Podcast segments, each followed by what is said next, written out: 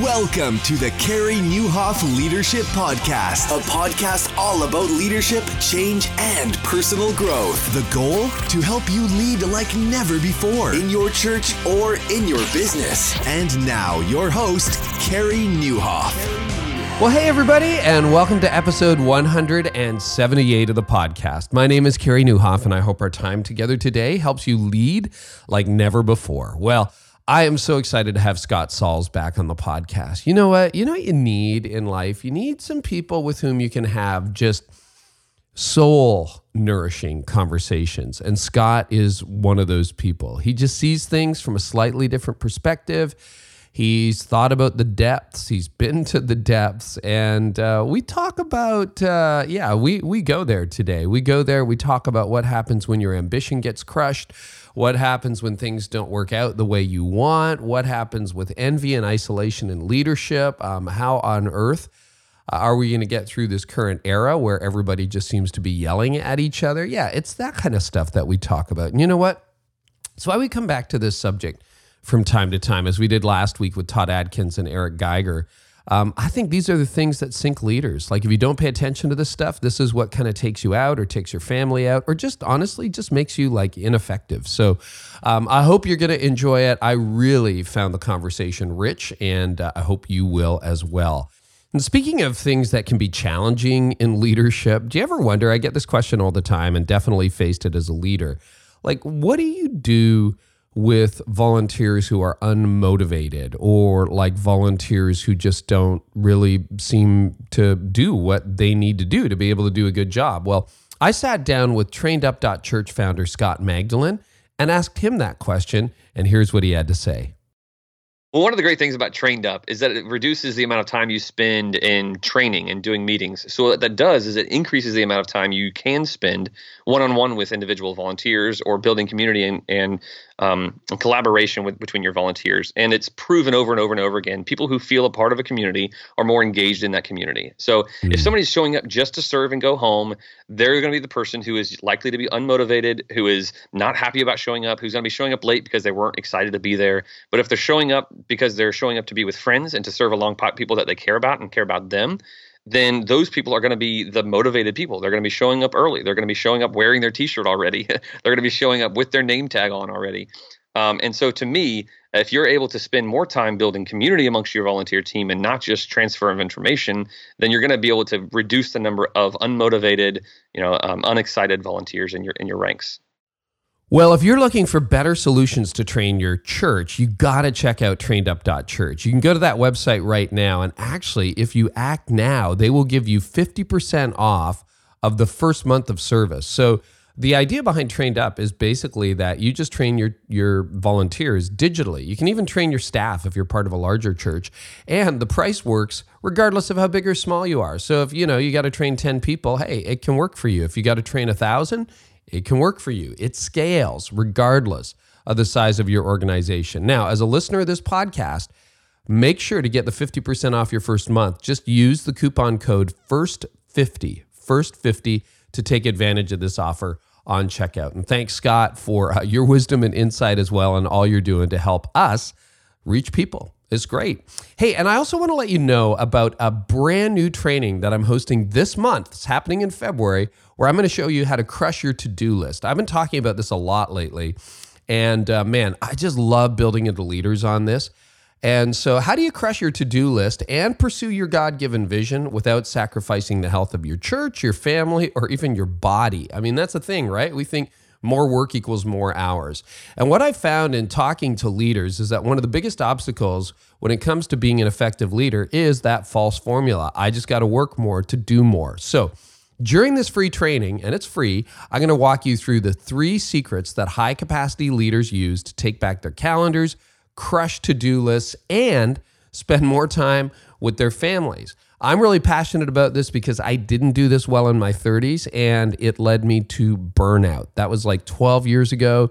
Never want to go back, and frankly, don't want you to get there. And I want you to take the lid off your leadership. Now, the webinar happens February 20th. Okay, so it's a specific date. I'd love it if you join me live. I'm actually going to give away 30 minutes of coaching at the end of the webinar. So a lot of you are like, "Hey, can we get together? Can I pick your brain?" Can yes. All right, but you got to go to the webinar. So what you need to do is go to thehighimpactleader.com and register. Okay, seating is limited. I know a lot of people say, "Oh, there's only a thousand seats."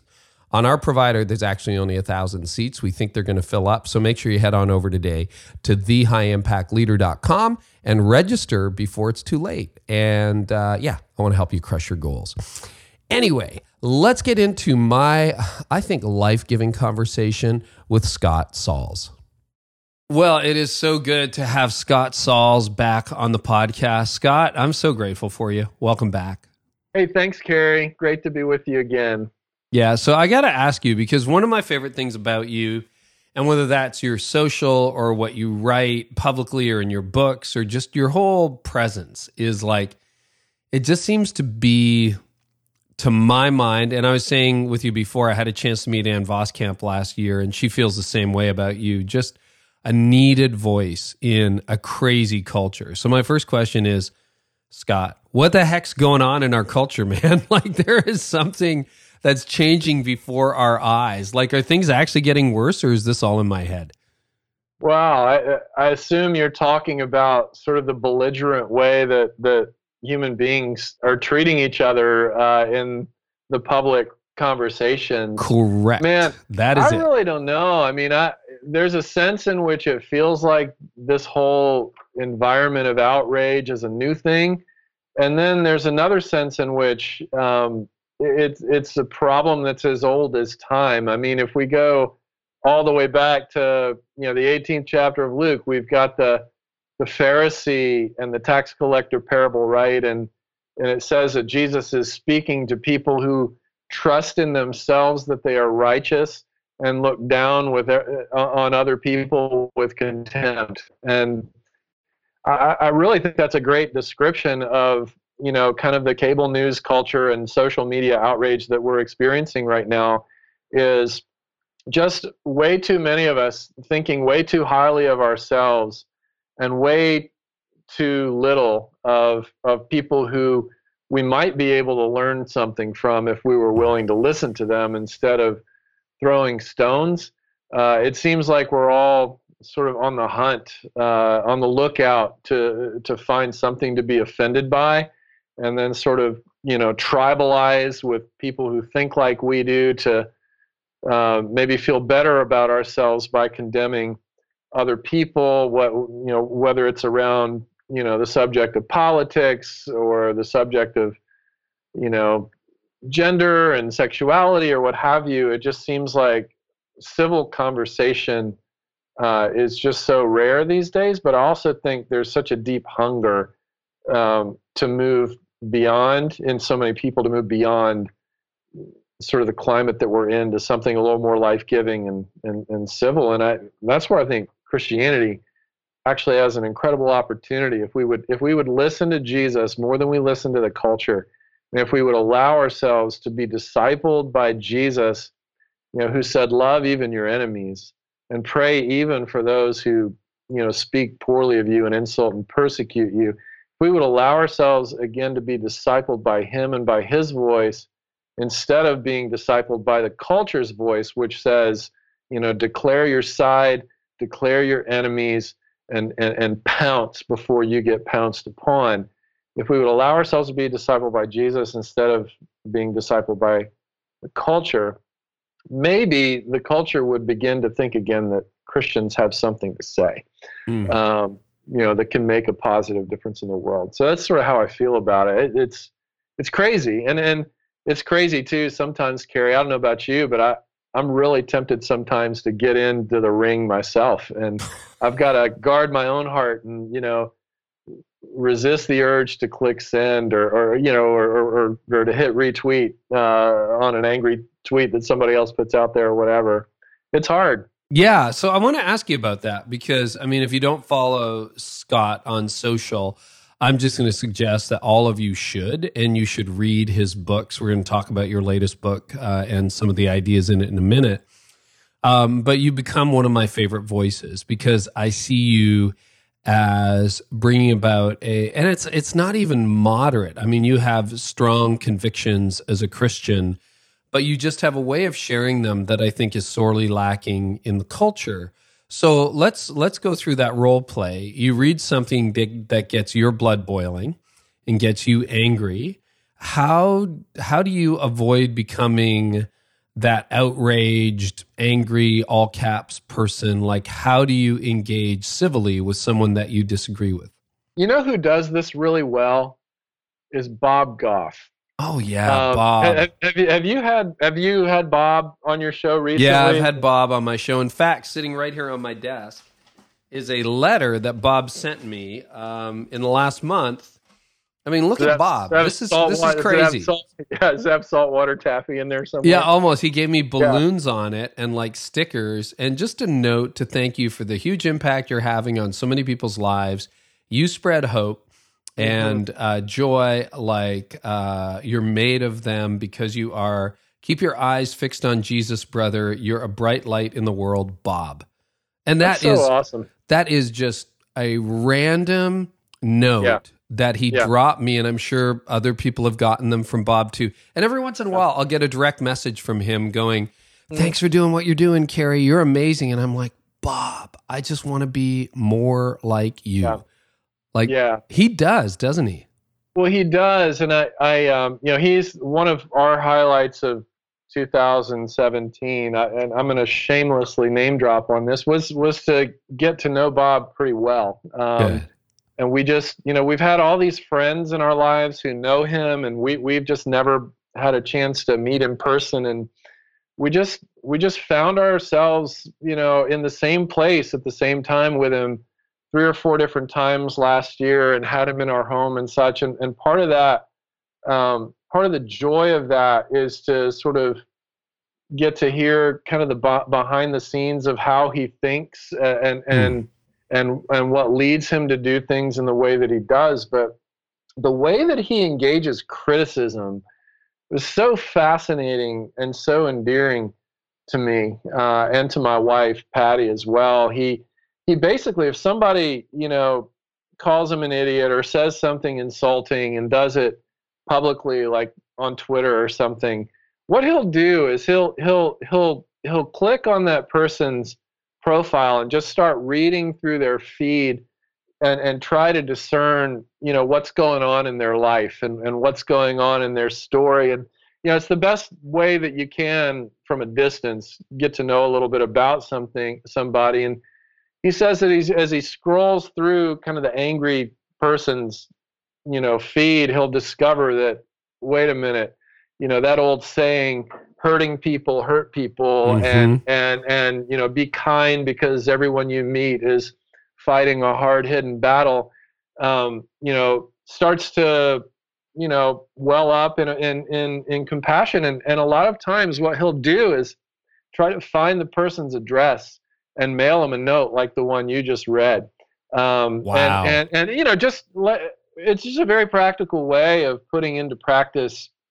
the things that the scriptures say about how a gentle answer turns away turns wrath. Away wrath. Or, you know, when Jesus says, bless those who persecute you, I mean, he really meant it. And and and it actually, surprise, surprise, surprise, it actually works a lot hmm. of the time, you know, that like it it it actually makes things better uh, oftentimes to swallow our pride to not feel like we have to weigh in on every controversy with our loud opinion, uh, and, and to gently pray for somebody, to proactively get to know more about them than just this one little angry statement they they made, which could have been in a moment of weakness. I mean, they could have lost their mom from cancer the night before, for all we know. Hmm, you goodness. know, but but I think a great starting point is is just to to remind ourselves and just keep it in front of our faces all the time that everybody's struggling with something, man. Even the hmm. Pharisees, I mean, they acted so big because they felt so small. They felt, they oh, felt, that's they, so true. They, uh, and, and I mean, it's true. Like you, you remember Shrek, where uh, uh, you did you see the movie Shrek? I did, yeah. Uh, so you remember when uh, you know Lord Farquaad uh, you know, you know, acts like such a big shot. And you remember that scene where Shrek and and Donkey are are sitting, you know, are standing Donkey. beneath the huge tower of Farquaad, and and and Donkey's all impressed at this huge tower, and Shrek just looks over at him and says, "Looks like this man is compensating for something." And, and, and uh, I I think that as we remind ourselves that that you know the bravado and the outrage that we see often comes from a, a wounded and broken place. It doesn't mean we let ourselves be doormats. It doesn't mean that we continue to throw pearls before swine, or as you like to say, Carey, don't wrestle with pigs. pig. Yeah. Uh, the, the I don't know where I heard that. That's yeah, one of my favorites. Right, don't wrestle with get, the pig. You both get dirty, and the pig liked it. Like that's that. right. That's right. Just that's way right. too much truth in that. But um, you know, some good old fashioned compassion. But but you know, in order to you know kind of go the route of Bob Goff, we, have got to be emotionally full ourselves with with the truths of the gospel, and mm. and you know make sure that that our hearts are being more filled and impacted by gospel blessings than, than and, and pronouncements over us than they are by you know petty criticisms from strangers oh i just need you to talk to all of us for about an hour on that scott that's so rich and i think I think that's a really good idea. And you know what? I, will just true confessions here. I mean, one of the things I like about you is that I think you're one of the good people on the internet and you're trying to create broker civil dialogue even when we disagree. I try to be one of those people on the internet. I don't know whether I am always. But you know, you get trolls and you get people who attack you and you get people who say unkind things and mm-hmm. you know, I will click to their Twitter profile but I don't go deep enough. I don't bother mm. to figure out where they live. I might just say, oh, 86 followers. I don't need to take that too seriously. But do you know how, mm. how stupid mm. that thought process is? Do you know how sinful that is? Yeah. What I just did there? That's oh, deeply sinful. So, deeply man, sinful. I've gone there too. Bob, Bob looks for for a reason to love the person, and and I you know I go on sometimes for a reason to dismiss for, the person. Yeah, schooled, write them off. Yeah, yeah, owned. So, yeah. No, that's good. And you know, the other fun thing about Bob too, because I've been sitting next to him on the front row when his cell phone goes off. Uh, that number at the back of Love Does, he carries it around with him and answers the phone. Oh yeah, man. He he answered the phone when when we were sitting down with him, hanging out, talking about whatever. And it was it was a girl calling from you know like Middle America, um, and she had a question about her friend who's going through a hard time, and he just just I he just picked it up and carried on a conversation. Right I remember the first time, you know, and, and I just say this because people are always like, "What are people really like?" But then Bob's a great example. And Bob, if you're listening, just know we love you, man, and we're not trying to embarrass you or anything like that. But I remember one of the first times I met him. Toni had read Love Does, my wife. And I mentioned to Bob, I'm like, you know, Toni just loved your book and it was so great and she'd love a chance to meet you. And he's like, with as only Bob can, big wide eyes, arms open, goes, well, let's call her. So I called my wife and she's like, Carey, I'm at lunch with my mom and my sister. What are you calling me? You know, I'm at lunch. I'm like, well, somebody wants to talk to you. and sure enough, it was Bob.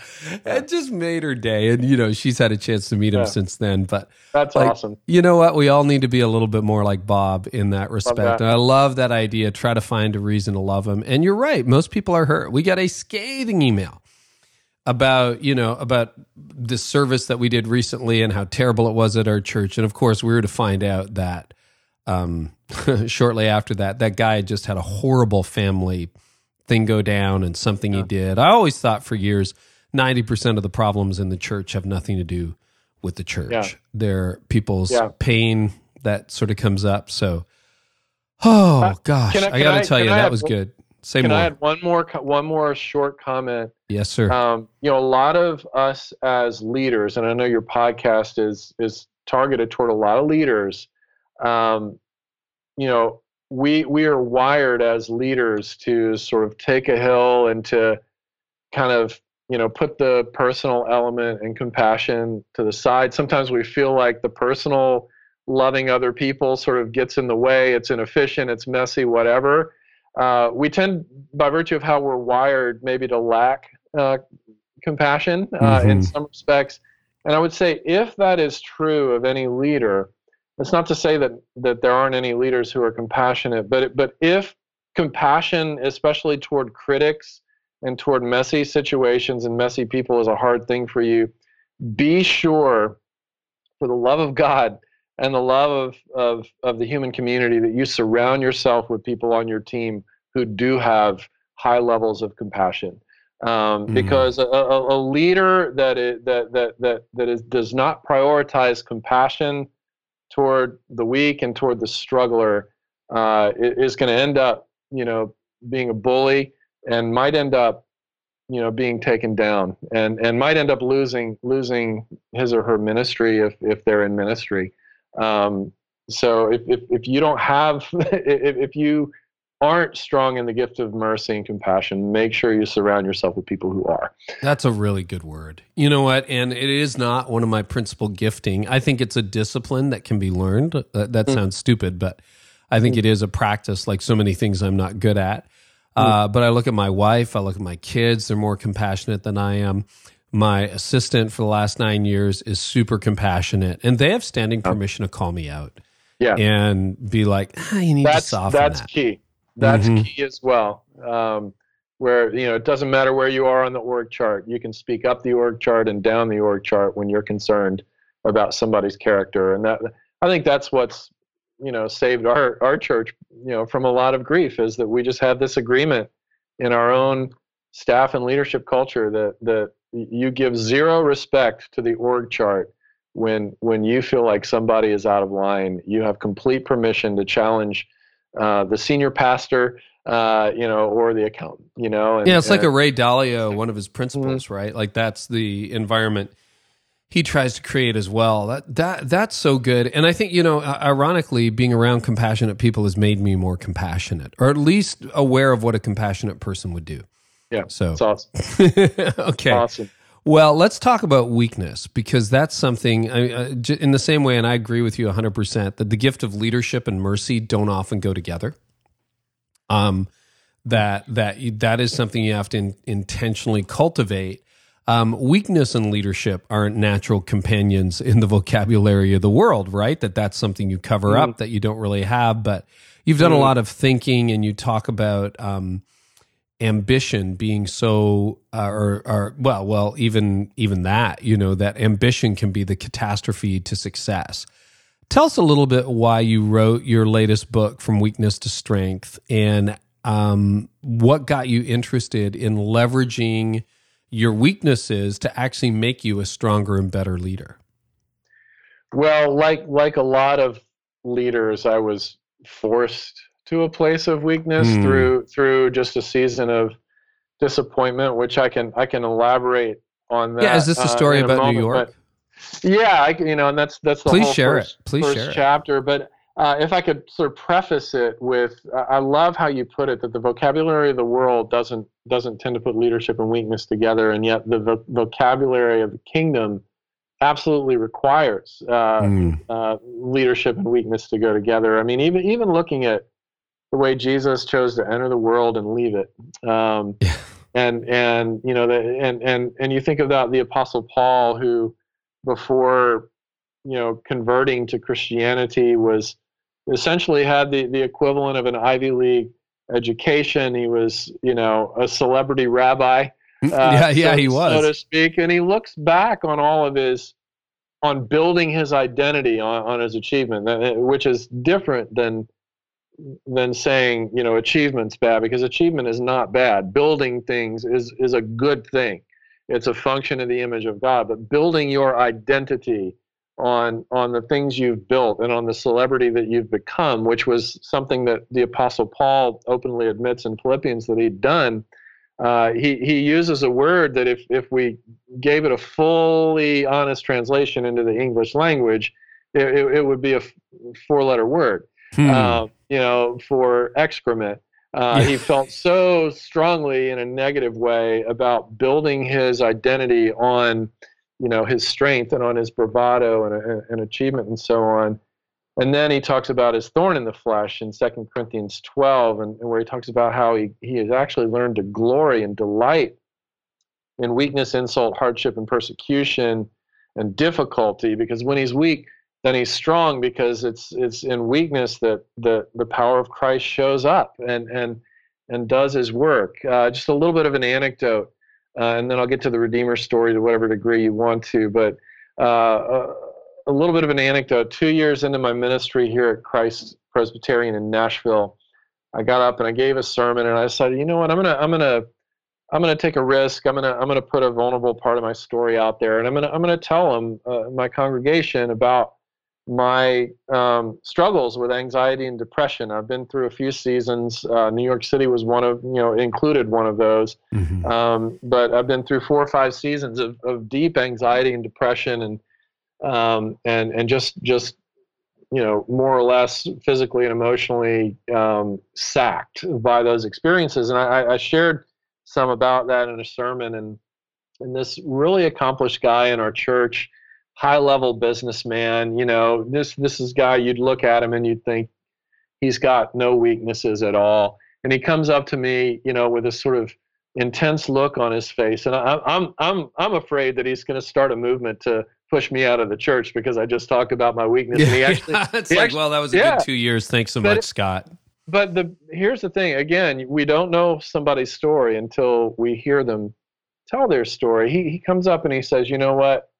Um, Scott, I, I, think you're a, a really good communicator. I, I, uh, you know, way to go for for you know working on your craft there.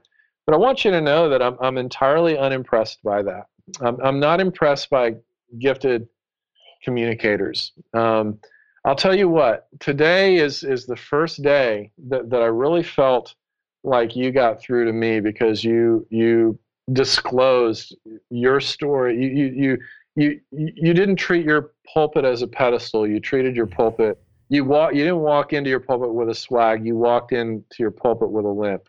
Mm-hmm. And and um, in sharing your weakness um, today, you know this is the day that you've become my pastor. And I'd been his pastor for two years, uh, but but I but yeah, essentially what he's saying is all of your gifting, all of your, you know, your rhetoric, all of your your interpretation of scripture, like all these things that that you know you may value as your strengths, they haven't been getting through to me. Um, what got through to me is that you presented yourself not only as my shepherd but also as a fellow sheep, uh, and so I can relate and identify with you now. And and and so I, I but he didn't go first. I mean, Paul talked about his coveting. He talked about his thorn in the flesh. I mean, Jesus begged his friends to stay awake and pray for him.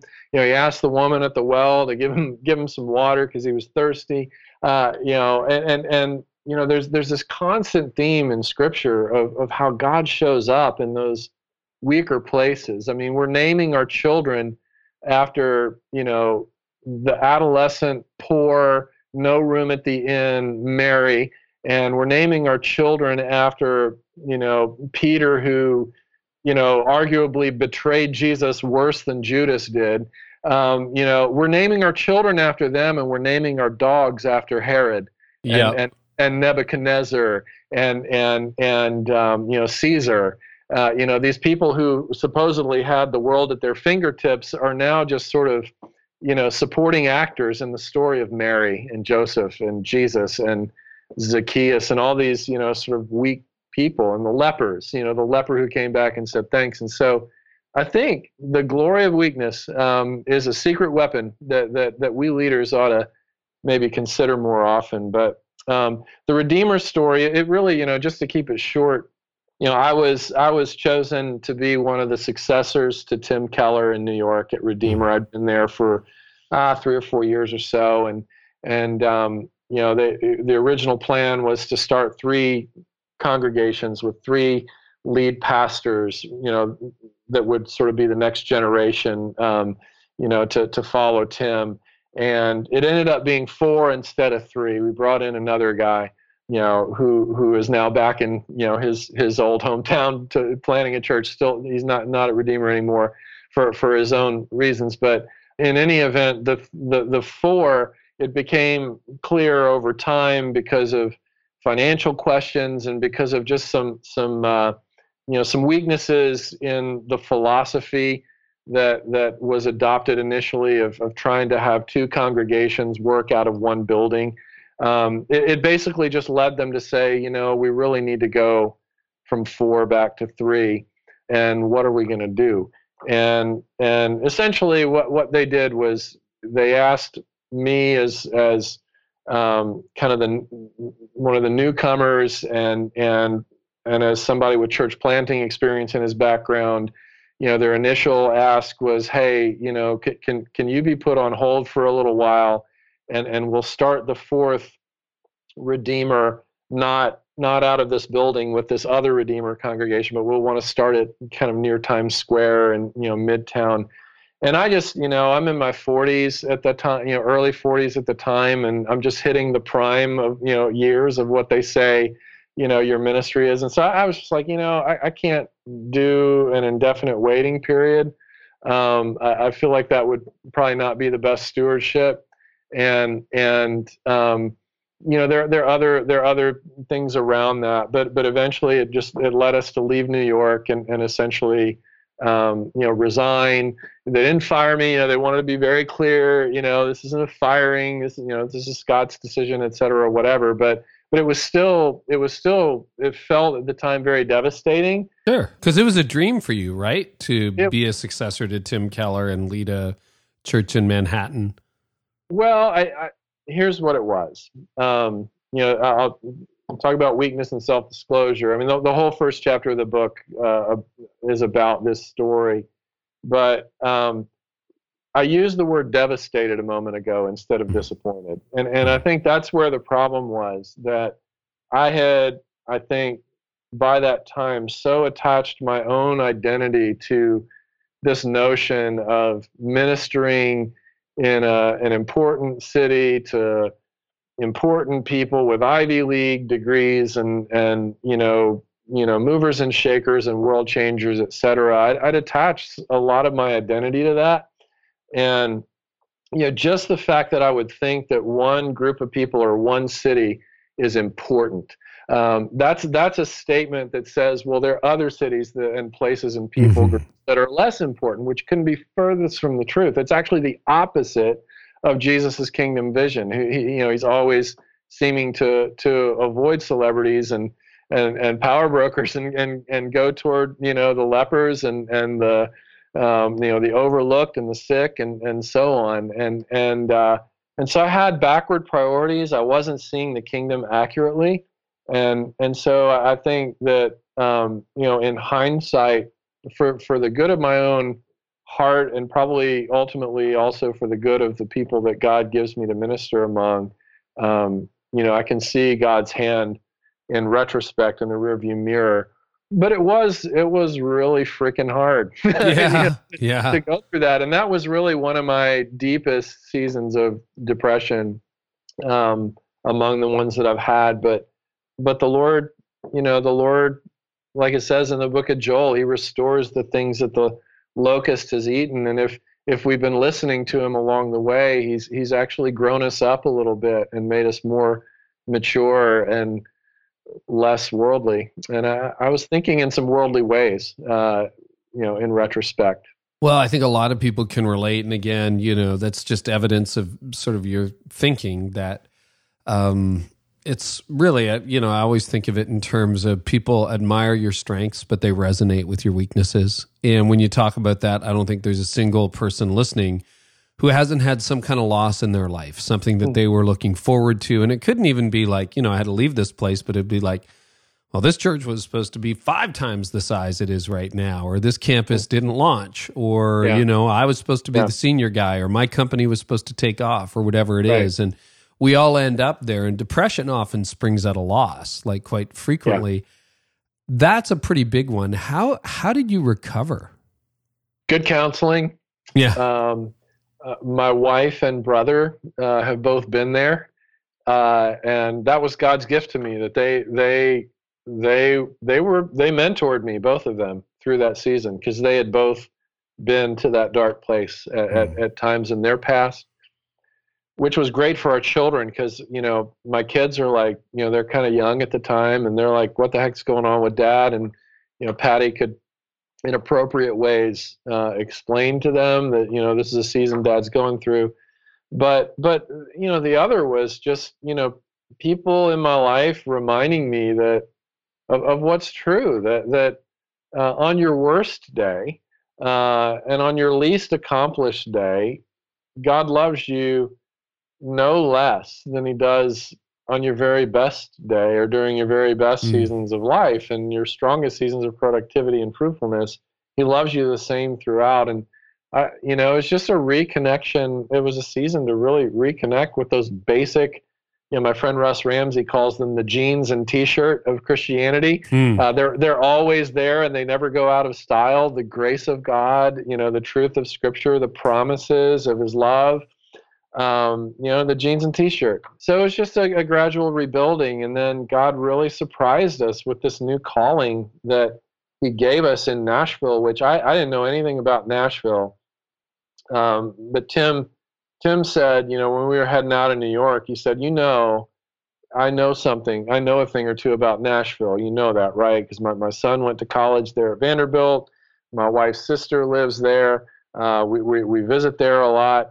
Nashville is, you know, has been referred to as the third coast by both the New York Times and the Los Angeles Times, and Nashville is being sort of co-opted into this this love affair, um, you know, between L.A. and New York, and mm. uh, and it's the fifth most international city in, in the United States, and just a lot going on. And and he said, you know, you're you're you're you're going to Nashville from Nashville's future, essentially, you know, telling me that Nashville is is going to become a city not unlike New York because of all the transition that's happening here and and he was right. We have more New York friends now, Carey, in Nashville mm. than hmm. we do in New York because of the migration.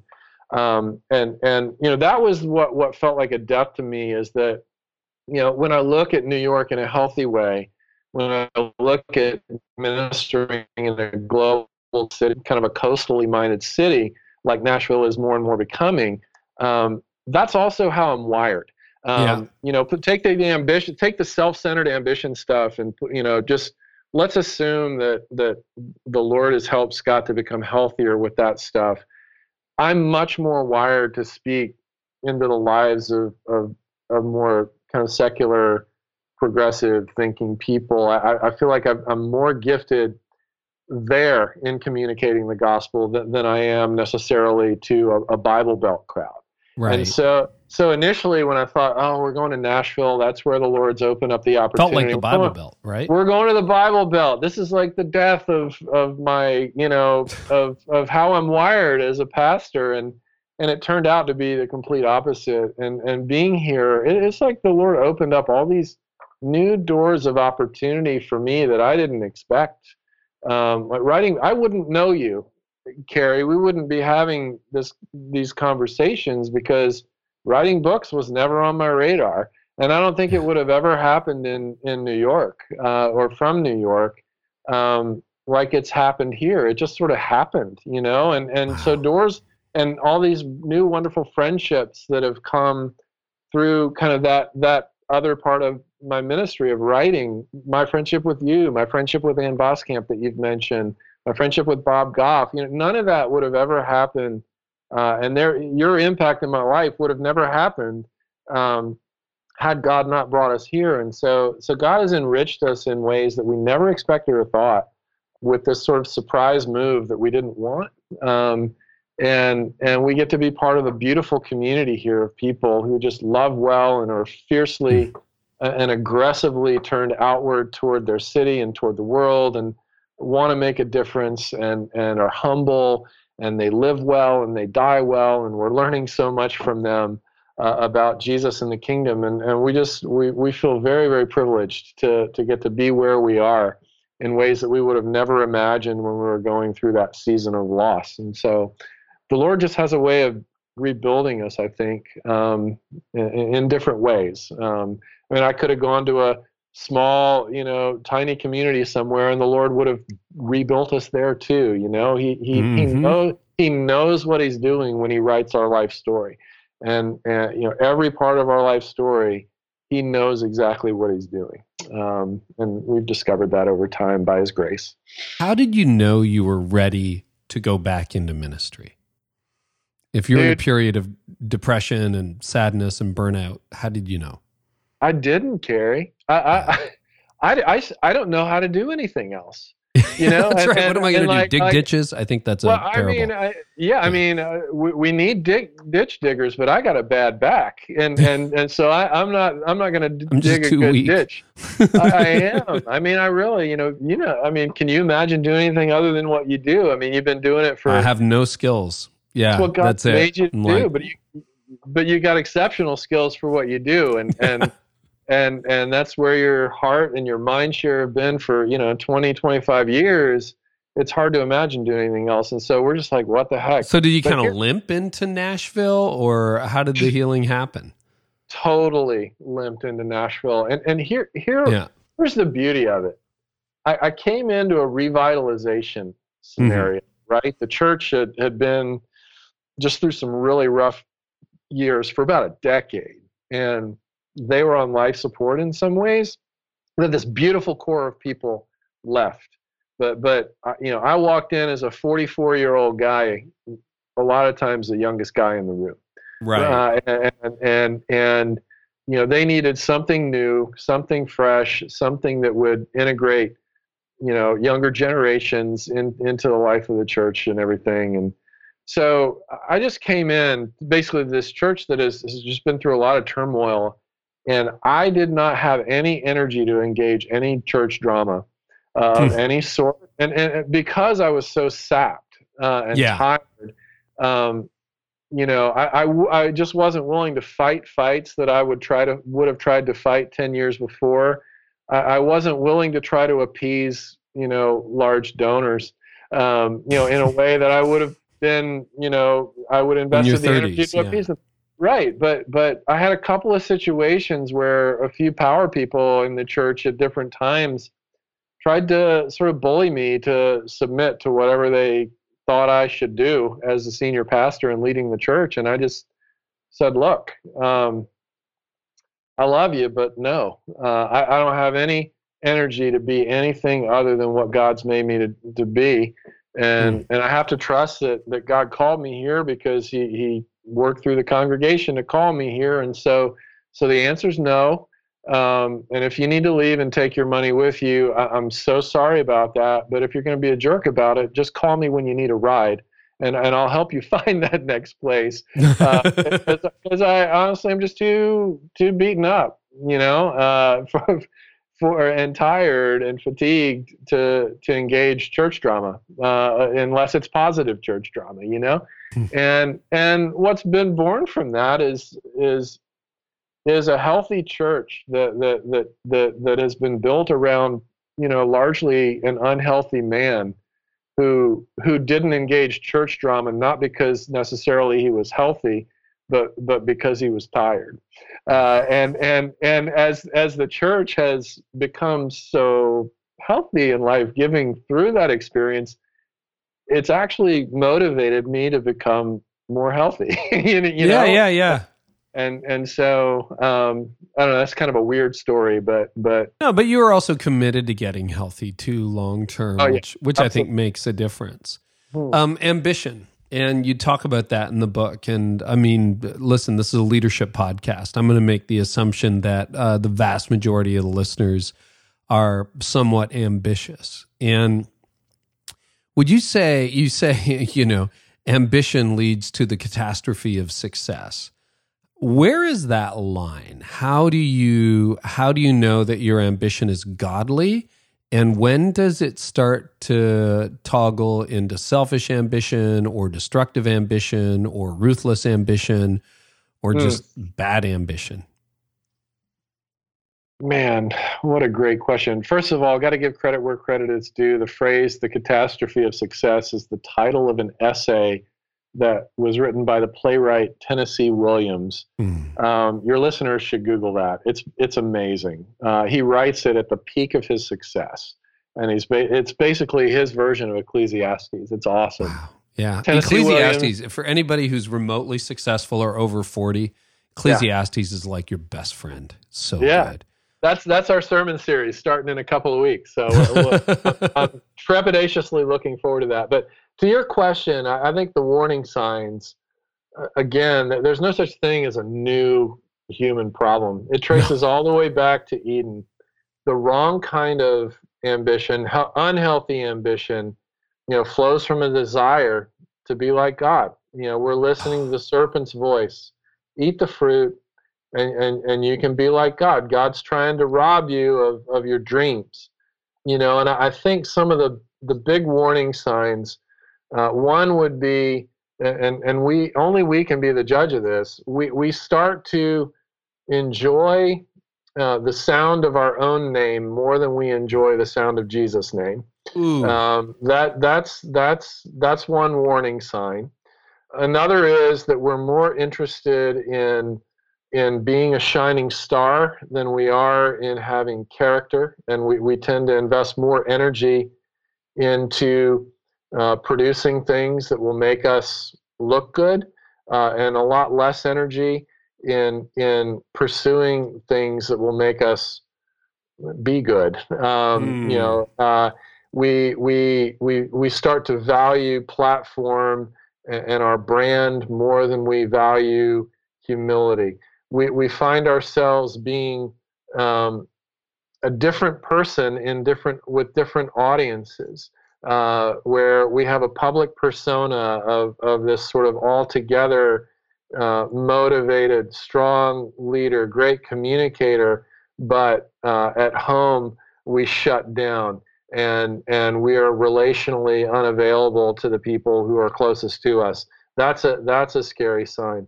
I love what I love the story of, of, of John Calvin. You don't have to be a Calvinist to to appreciate this, but John Calvin, who where theologically, you know, as as a listener, um, you know, he's like he's like the John Wesley of you know of, of the Reformed tradition, right? He just produced mm-hmm. so much amazing stuff, uh, and and made s- such amazing contributions, e- even with his weaknesses. He made amazing contributions. When when it came time for him to die, he insisted that that he be buried in an unmarked tomb. And so True. to this day, nobody knows where Calvin is because Calvin insisted that there not be an epitaph to Calvin. Um, you know, the, the, the, the memory of Christ continues and that the memory of John Calvin fades. Wow. Um, you know, like, like John the Baptist said, you know, he must increase and I must decrease. Another warning sign, Carey, that I would want to put out there is is envy. Um, mm. and, and there's a whole chapter. Yeah, you have a whole chapter on that in your book. It can tear us down, man. When we start to rejoice over the fact that somebody else is mourning and we start to mourn over the fact that somebody else is rejoicing. Mm. Um, you know, the church down the street's growing faster than ours. Um, you know, what, whatever. Somebody's books, uh, you know, you know, sell sold more than ours. Yeah, or whatever. You know, when when we start to, you know, get caught in that King Saul scenario, you remember the the people of Israel sang a really flattering lyric about him. yeah. Saul has Saul. slain his thousands. I mean, who wouldn't want to hear that, right? And and and and he you, he's you know he's basking in that. Saul has slain his thousands until they sang that David has slain his tens of thousands, and then all of a sudden, what was a compliment becomes an insult because Saul doesn't want to be number two. He, he becomes aggressive, uh, like a lot of leaders do when they feel insecure and threatened. Okay, so I gotta I gotta take you up on that. All right, because this is so good. I'm like taking notes, and then I realize no, no, no. I'm interviewing. We'll we'll have show notes for all this, so this is good. Man, so much gold. But let's because you're you're you're you're you're speaking into the heart of a lot of leaders right now, and I think driven people struggle with elements of that or all of that. So let's do some role play here. We're Saul and we're slaying thousands, but you know, the guy down the road or the woman down the road is slaying tens of thousands, or we've got our little book, but it was self-published and so and so got a book deal or whatever. And you're you're wanting play a different scenario out for Saul. Play a different scenario out for Saul. How does the jealous, envious Saul get to the point where he goes, Awesome, David. Way to go. Thank you, God. Yeah, man. Um, I'm trying to think of an example. I mean, there, yeah. there, there are a lot of examples. I mean, you think of Peter, for instance. Mm-hmm. Let's go scripture, scripture. Peter was with Jesus through thick and thin, and and the Apostle Paul was a Johnny come lately, right? Yeah. Uh, I mean, how much of the New Testament is made up of Peter's letters versus the, how much of the New Testament is, is made up of It's Paul's a thin letters, slice of right? cake at the end. Yeah. and and yet and yet one of the things that that Peter you know is quick to do and by the way one of Paul's letters throws Peter under the bus Yeah, it when does. he, he talks like about him in Galatians right um not really I mean but but but Yeah. he said you know I had to oppose Peter in front of everybody because he was acting out of line with Peter's like, well? Paul can be confusing. Yeah. Okay. But, anyway. but, but, but, but, but, Peter writes and he says, he's, he does say, you know, Paul's letters can be hard to understand. I, I think he's saying Paul's just really, really smart Yeah. um, because of what he follows that up with. He says, but there, but all of Paul's words are scripture. You know, they're like, there's this affirmational Mm. statement Hmm. That Peter makes of embrace this guy's body of work as the work of God. I mean, how many how many pastors, how many of us pastors are saying that about the guy down the road? We don't want to mention the name. Uh, we don't want to, to, to allude to the fact that other churches in our cities exist uh, in, in our services, right? Mhm. um, you know, because for you know, for fear that that somehow we'll lose our market share or whatever crazy, you know, foolish way we're thinking. And so, uh, you know, for for me, and I, I, you know, I'm a three on the enneagram. I'm driven. I'm ambitious. I'm a builder, etc. I'm wired that way, and so part of what I've seen it as, being important to do is just to again, you know, similar to the compassionate leader, surround yourself with compassionate people. If you struggle with compassion, um, is to uh, make sure that in our services we're praying by name for other pastors and other churches down the road and saying positive things about other pastors and other churches locally in my sermons. Um, like I, I, I, I, I make a point of doing that on a regular basis because I know my own heart and I know how my Mm. heart heart can can can go to that competitive you know comparison place that Saul's heart so easily went to. Um, and and uh, you know and just just to find figure out ways to even if it feels unnatural to publicly celebrate what God is doing through other people. Um, you know and and here's a here's sort of a grounding reality you know to to John Calvin's unmarked tomb story. Um, and I think we may have even talked about this quote on your show before, Carey, Mhm. where Anne Lamott you know, was asked the question, "What's the world going to be like in a hundred years?" You remember what her answer was? I don't, but remind us. All new people. Uh, you know, so we are we are so temporary. Um, you know, in Mhm. terms of the impact that we're going to have. A, hun- if the if if the world is still here and our church is still here in 150 years, nobody at our church is going to know who the heck I was. Mm-mm. And and my- And your great grandchildren won't know. Like, name your great great great grandfather. exactly Everyone's blanking. Uh, Exactly, and and you know, but there's probably somebody in the crowd who's a family tree person who's going to say, "I can name mine," but it, but you're right. I mean, it's like. Ecclesiastes talks. Ecclesiastes, the whole book is about how life is a vapor, and you know, you've got Solomon, you know, who who's you know, he just filled his life with accomplishment and pleasure and wisdom and and and enjoyment and everything and and his conclusion is life is a vapor so anchor your heart in god and enjoy your life you know uh, Mm. and, and and keep his commandments and and that's the sum of the matter and i think if that could be the sum of the matter for us our- our ambitions could become really beautiful best kinds of dangerous blow a hole in the gates of hell kind of ambitions Just to underline what you were saying, I think Andy Stanley wrote about this in Enemies of the Heart, where he said, and this has just stuck with me over the years because it's something we all struggle with, but like leverage what God has given you, celebrate what God has given others. And that's that's just like I imagine Paul or Saul at that moment being able to say, All right, I got a thousand. And David got ten. Great. What do I do with my thousand? Okay, and so here's what some of your listeners are saying to themselves right now. Easy for Andy freaking Stanley to say with his 20, 25,000 person church and massive platform. But here's the deal with that.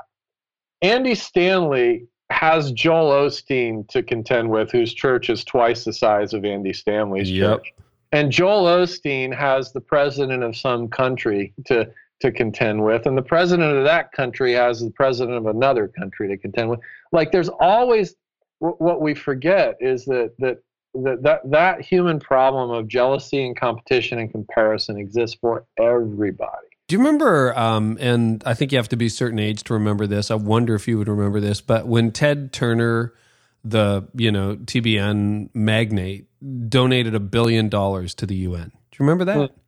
Made No. news, made world news. Anyway, back in the day when there was world news. And I remember seeing an interview, and he was asked, like, "Wow, you must feel you've really arrived after mm. being able to donate a billion dollars to the UN." And his response was, you should see how much Bill Gates gets to give away. Wow. You Wow. know, and it's like you're right. Yeah. I mean, most Yeah. of us we don't even have a Yeah. category for a billion, you know, Yeah. let alone a million or whatever. Right. And, and he's like, yeah, well, compared to Bill Gates, I'm a bag of dirt, and Man. that that is just to me. I read that 20 years ago, and I'm like, That's yeah. awesome. That is awesome. I, I I wasn't aware of that, Bill I've, Gates. I've tried to deep Google that. Hey, listeners, if you get it and you find a quote to that, um, I read it years ago. Send it to me at carey at careynieuwhof.com. That would be great. I'd love to find that and actually accredit that. So, um, no, but you're, you're so here, here's, here's another aspect of this. And this is for any Christian who serves in ministry, whether it's full time on staff or not. But, you know, so many church leaders or even volunteers in ministry know too well personally the experience of losing Jesus in the process of serving him. That we started with the best of intentions, we loved him. This ministry is going to be amazing, whether you're volunteer, bivocational, paid, full time, megachurch, microchurch, whatever you lead, you know, whether you're serving on guest services or whether you're in charge of it all. How does that happen to good meaning people? Man, I'll tell you, that's why I wrote From Weakness to Strength. Mm. It, it, it- it was more of an effort to protect myself from what five of my fr- what happened to five of my friends in, in- a matter of 18 months. Oh, man. Five of my friends, and if I if I gave their names, your, your list, most of your listeners would probably recognize at least three of the five, lost their ministries Hmm. um, because uh, you know as as part of the process of becoming well known, you know, with book deals and big churches and a lot of fans and followers, but but no friends. Mm. Um, you know, which speaks to isolation. You know, the isolation problem.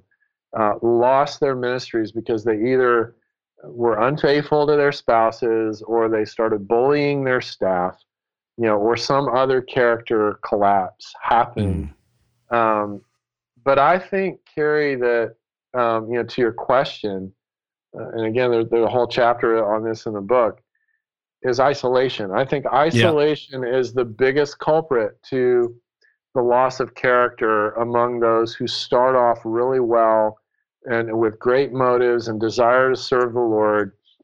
You know, who who start off, you know, like John the Baptist, Jesus must increase and I must become less, and then who eventually that reverses Jesus must decrease and I must become, yeah, I must increase.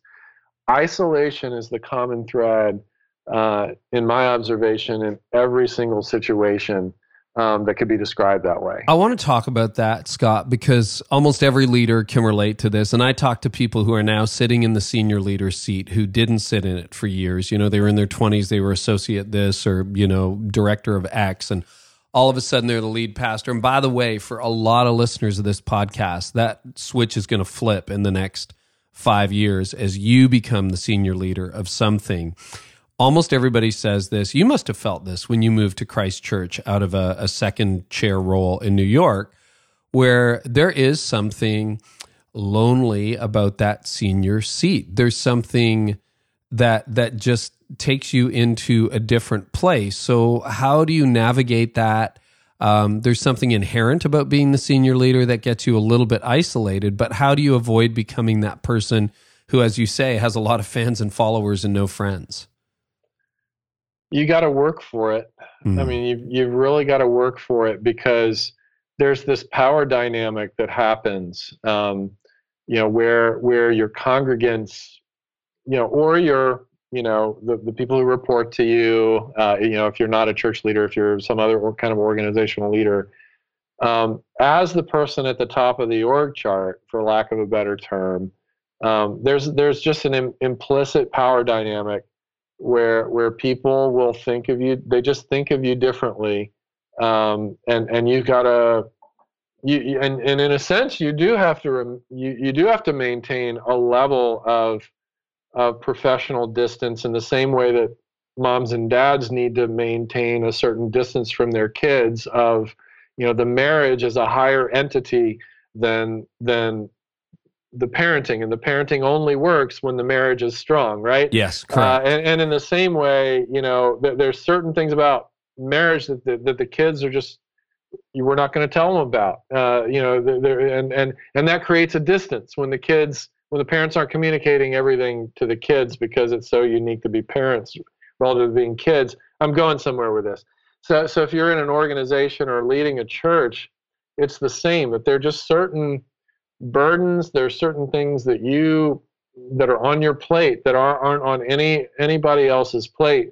And so from you that that can potentially create a loneliness and alienation effect. And from the people that you're serving uh, mainly because they think they know you better than you know them.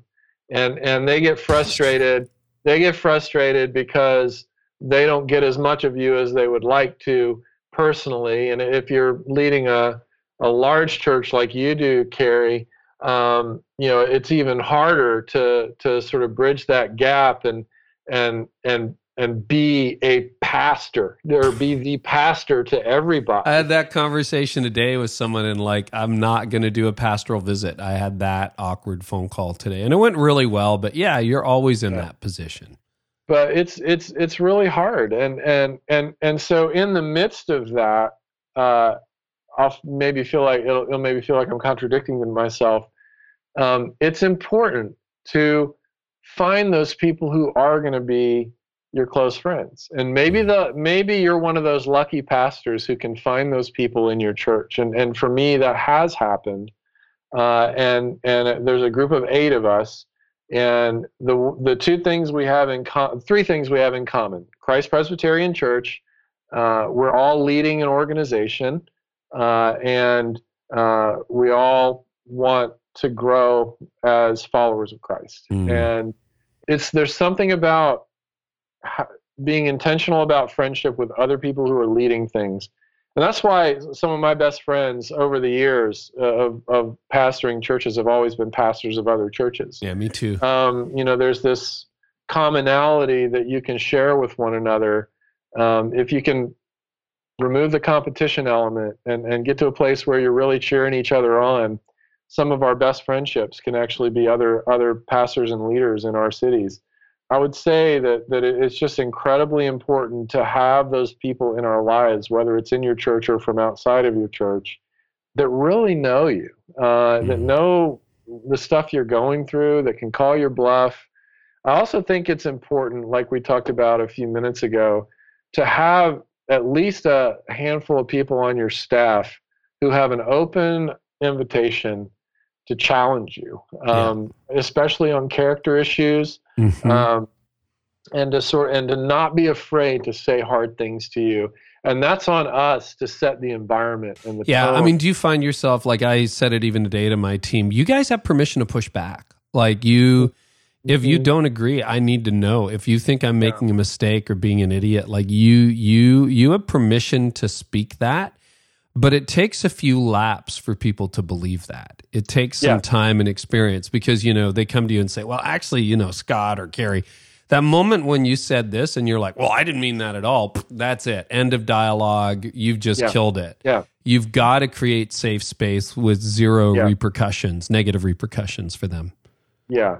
Yeah. Defensiveness is a killer of that, um, that, that freedom that people feel to speak honestly defensiveness and, and you know aggressive behavior or aggressive ways of speaking yeah. um, you know shaming things like that uh, you know uh, and and to develop the habit of building people up you know to catch for every time we catch somebody in our on our staff you know making a mistake catch them 10 times doing something right Yeah. um, you know because that that builds that builds a trust and and creates a growing freedom to to speak more honestly and openly and freely So there, there are some leaders listening who are like, "I love the theory. I agree. I'm sold. Mm. I don't have that friend. I, Mm. I just don't. I wish I had eight in my congregation. I can't think of eight. Um, I'll, I'll just share here. There have been seasons in my life where you almost have to go back to second grade in the playground.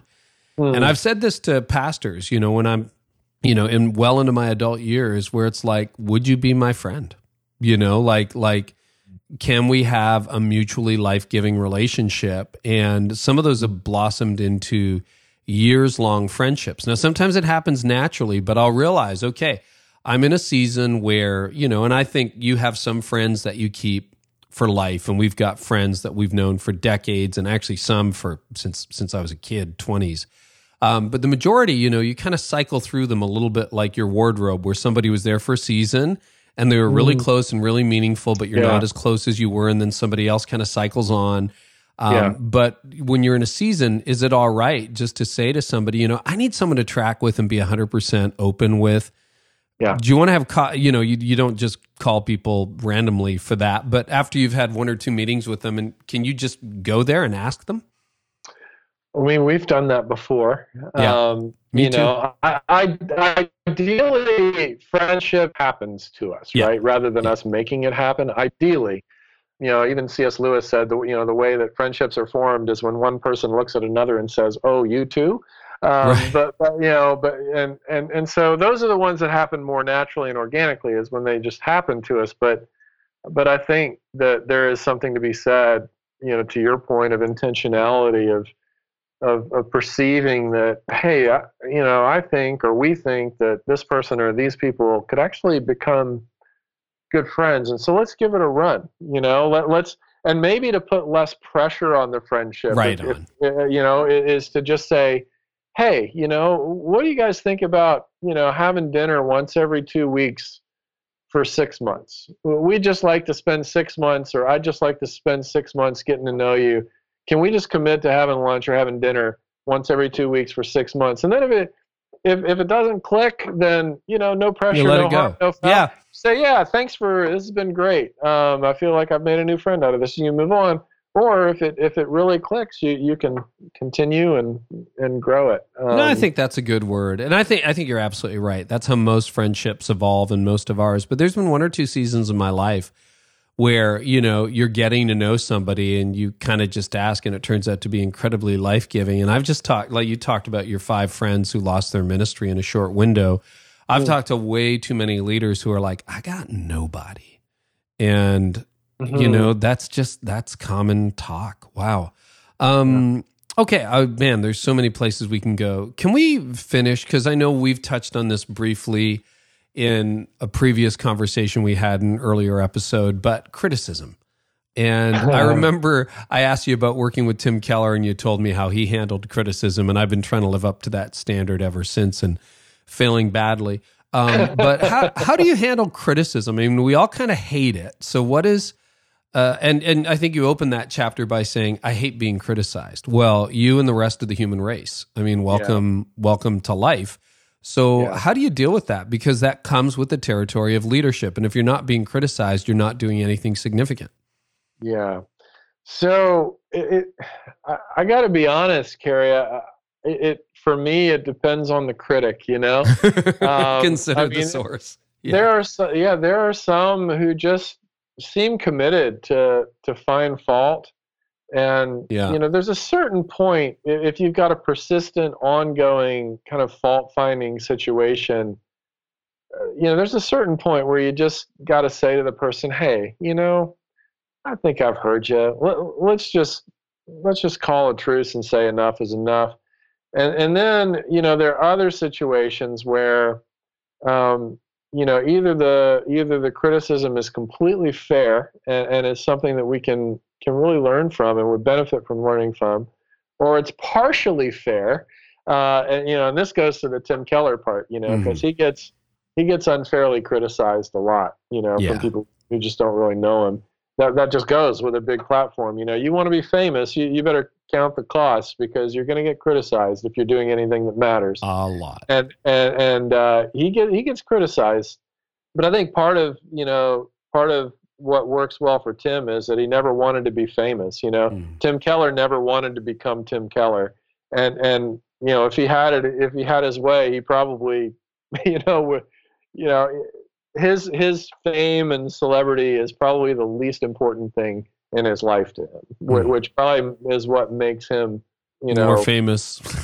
well, yeah, but but also makes him more free to objectively receive even an unfair criticism. And, and the way he puts it is, uh, you know, see if you can find a kernel of truth in a dozen false things that, that are said.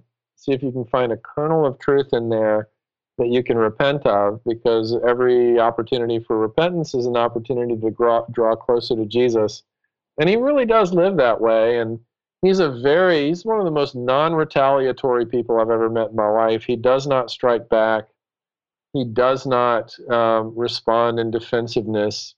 Um, he carefully considers. And uh, after carefully considering, he humbly discards the things that he just doesn't believe are true and he humbly prays over and repents of and admits the things that he believes are and and um, you know but i'll tell you what though that kind of spiritual muscle and th- this is i think probably the most important thing that, that maybe i could say in this whole interview. That kind of spiritual muscle doesn't you don't get zapped with it. Uh, it doesn't happen with a new year's resolution. I mean that that dude he has he's been reading through the entire Bible every year for, for over 50 years, praying through the, the Psalms every month, all, the whole book of the Psalms every month for over 50 years. He reads 80 books a year, uh, you know, to, to feed his soul. Like the guy has got a very, very deep personal spiritual formation approach. And um, and we're never going to become that kind of person mm-hmm. uh, without a well formed, thoughtfully, carefully formed heart and way of thinking about God and ourselves and, and, and the world. And so, I mean, that's the secret sauce. If you want to become. Yeah, those are the deep waters. Like, yeah, you, you got to have a, a, fiercely loyal, faithful private life uh, if, if you're going to become, you know, a credible public servant as he has. So that's so good. And you know, I just want to um, underscore something you said as well when you were paraphrasing how or summarizing how Tim Keller handles his critics. But you're like, is there even a kernel of truth? And I thought you were going to say that you can agree with, but you didn't. You said mm. that you can repent of. Mm. There's a world of difference between saying that person was right or you saying I was wrong. Mm. And that gets us right back to where we started this conversation with what the heck is going on. And what's missing in a lot of the angry words and the finding like-minded worldviews is repentance. Mm. What's you know my my obsession with finding out what's wrong with you will keep me from discovering what's wrong with me. Wow, that's so profound and so true. Wow, it's profound. It's more it's more than just conceding the person's point. Yeah. It's more it's, like, you know what, Scott, you're right. It's saying I'm wrong, but I'm wrong before God and I'm wrong before you and I may have wronged you. That's a whole other level. Yeah. Yeah. Yeah, if if we look back on our last year of leadership and can count on less than 5 fingers the number of times we've apologized, we might want to consider a long sabbatical. we often put like uh, things you can tweet in, in the show notes, and like I think these will be 700 pages of show notes. Thank you to Holly Beth who listens to these. The good news for you is they've doubled their character count, so a lot more things that are said on your show can be tweeted. I'm now. enjoying that. I got to tell you, I'm enjoying that. No, this is this is good stuff, and this is the soul stuff, and and this is why I'm so grateful for your voice is because I see you as one of those people who's doing the deep work. And you know, you're not going to get this jumping from social platform to social platform. This is prayer. This is you're reading deeply, uh, you're focused, you're self aware, you're interacting with people. And I just hope that those become the habits of, of uh, so many of the leaders that are part of this community.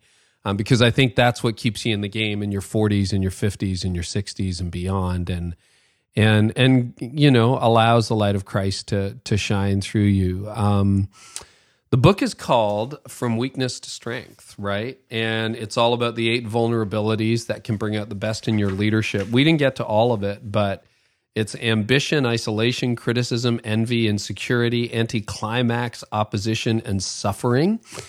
And uh, most leaders can say, Yeah, I've got elements of all of that in my story. But the powerful thing is, if you know what to do with it, it doesn't sink you um, that that this is actually can become the best parts of your leadership, whatever you lead in a church or in the marketplace. So, uh, Scott, where can people find you online? Uh, I've got a website uh, called scottsauls.com and uh, a blog there. You can get sermon material and other things, book information, etc. And then our church website is Christ Pres. Uh, the name Christ and then uh, pres.org if anybody's interested in, in that or lives in Nashville and doesn't already have a church. Um, so, yeah, thanks so much, Carey. Oh, it's always great to talk to you, Scott. Thank you so much. I know you've helped a lot of leaders today, and just, yeah. man, I feel better. I don't know. I just feel better. Thank you. Well, time flies with you, my friend. So, thank you. Thanks sure so much. Does. Well, that was rich. And man, I'll tell you, there is more in the show notes. So if you want a link to anything we talked about, or you just want to, you know, bookmark it so you can listen again, Go to careynieuwhof.com slash episode 178, or if you can't spell that, uh, leadlikeneverbefore.com, and you can just search Scott Sauls. He's been on the podcast before, so all his episodes will pop up and you'll find the show notes there. We are back next week with a fresh drop, and I am going to have a great, like, hyper practical conversation with the one and only Rich Birch. Here's an excerpt.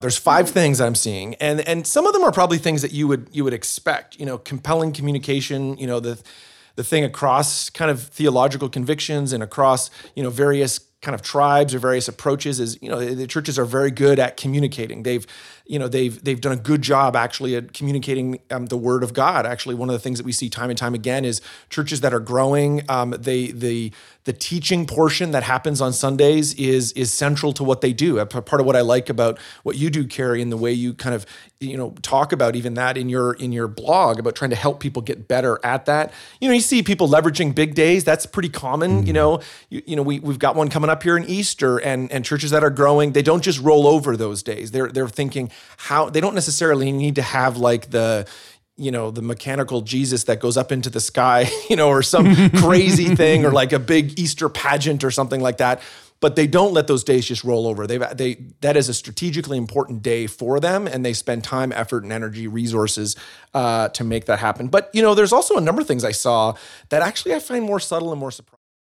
I just love Rich's idea of a church growth flywheel. Like, could you imagine just you work on these five things and things get better? Well, we're going to talk about that in detail next week. If you subscribe, you get it absolutely free. Um, you can do that wherever you listen on Android, on iPhone, and uh, some of you are not subscribers. So why don't you head on over, just hit the subscribe button, and that way you never miss a thing.